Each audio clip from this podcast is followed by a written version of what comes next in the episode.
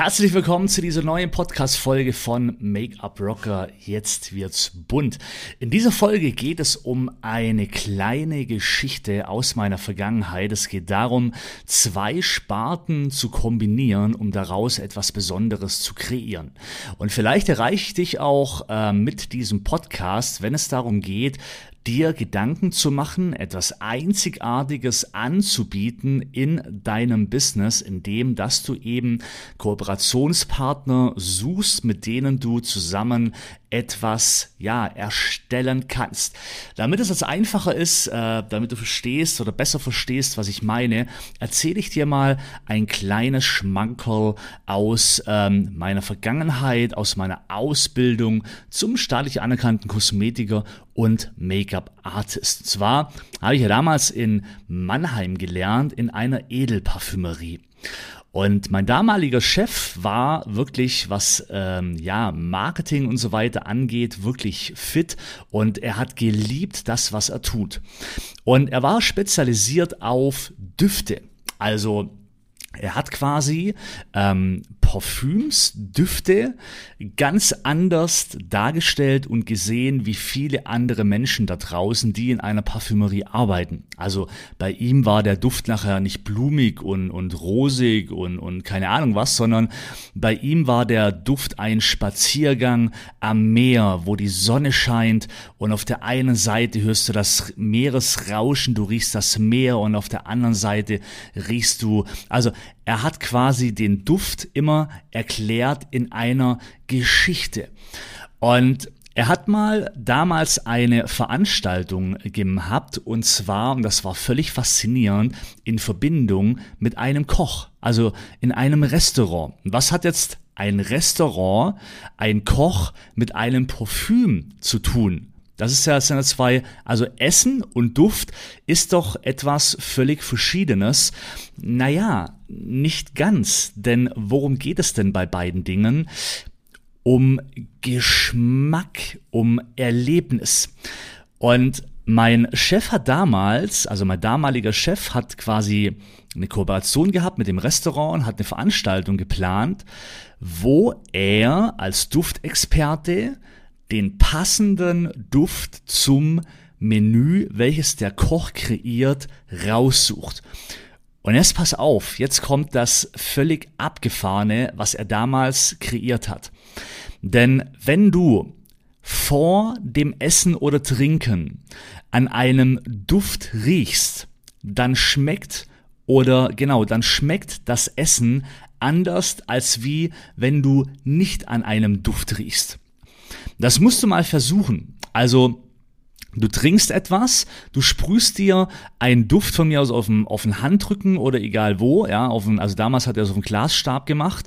Du sprühst den Duft, riechst an dem Duft und nimmst sofort quasi das Getränk oder das Essen zu dir.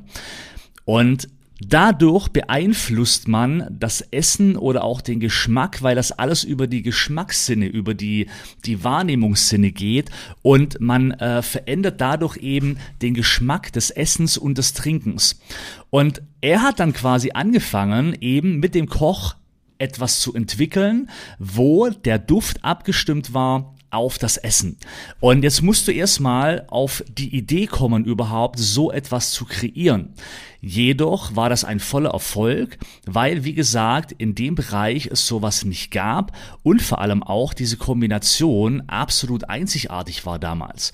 Und darum, wenn du etwas planst, dann versuche etwas zu kreieren, welches so in deiner Stadt, auf deinem Dorf oder egal wo du wohnst, nicht gibt.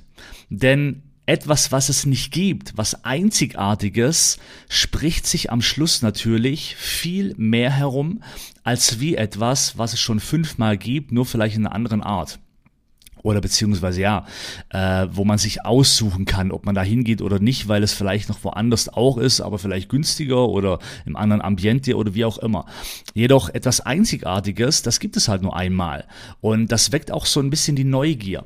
Und darum, ja, ist es auch schön, du kannst zum Beispiel auch Make-up Workshops machen, also Mädelsabende, aber in Verbindung mit einem Catering. Ja, also warum nicht mit einer mit einem Catering, mit einem Restaurant oder egal was, was in deinem Umfeld ist, ähm, mit Tapas, mit Snacks, mit Getränken äh, kombinieren, wo der Besucher, die Person zwar etwas mehr bezahlt, aber dadurch natürlich ähm, ein einzigartiges Erlebnis mit nach Hause nimmt. Und ich glaube einfach, dass gerade jetzt nach diesen Zeiten, die wir durchgelebt haben, solche Kombinationen, wo man dem Kunde, der Person etwas Besonderes bietet in einer anderen Art und Weise mit ja etwas Besonderem noch dazu on top, dass das etwas ist, was im Gedächtnis bleibt, was sich viel mehr rumspricht und wo auch der Kunde jetzt bereit ist, doch mehr Geld zu bezahlen, weil die Person etwas Einzigartiges bekommt. Das kann wie gesagt sein, dass du ein besonderes Ambiente schaffst, dass du etwas Besonderes noch dazu gibst, also dass du Kooperationen mitholst mit speziellen Getränken, mit einem speziellen Service, mit vielleicht noch was zum Essen und so weiter. Und da habe ich auch damals, ich war vor nicht allzu langer Zeit auf einem, auf einer Weinprobe. Und das fand ich auch völlig faszinierend. Das war eine Weinprobe mit Freunden und ein Freund von mir hat ein eigenes Weingut und der hat diese Weinprobe sozusagen durchgeführt.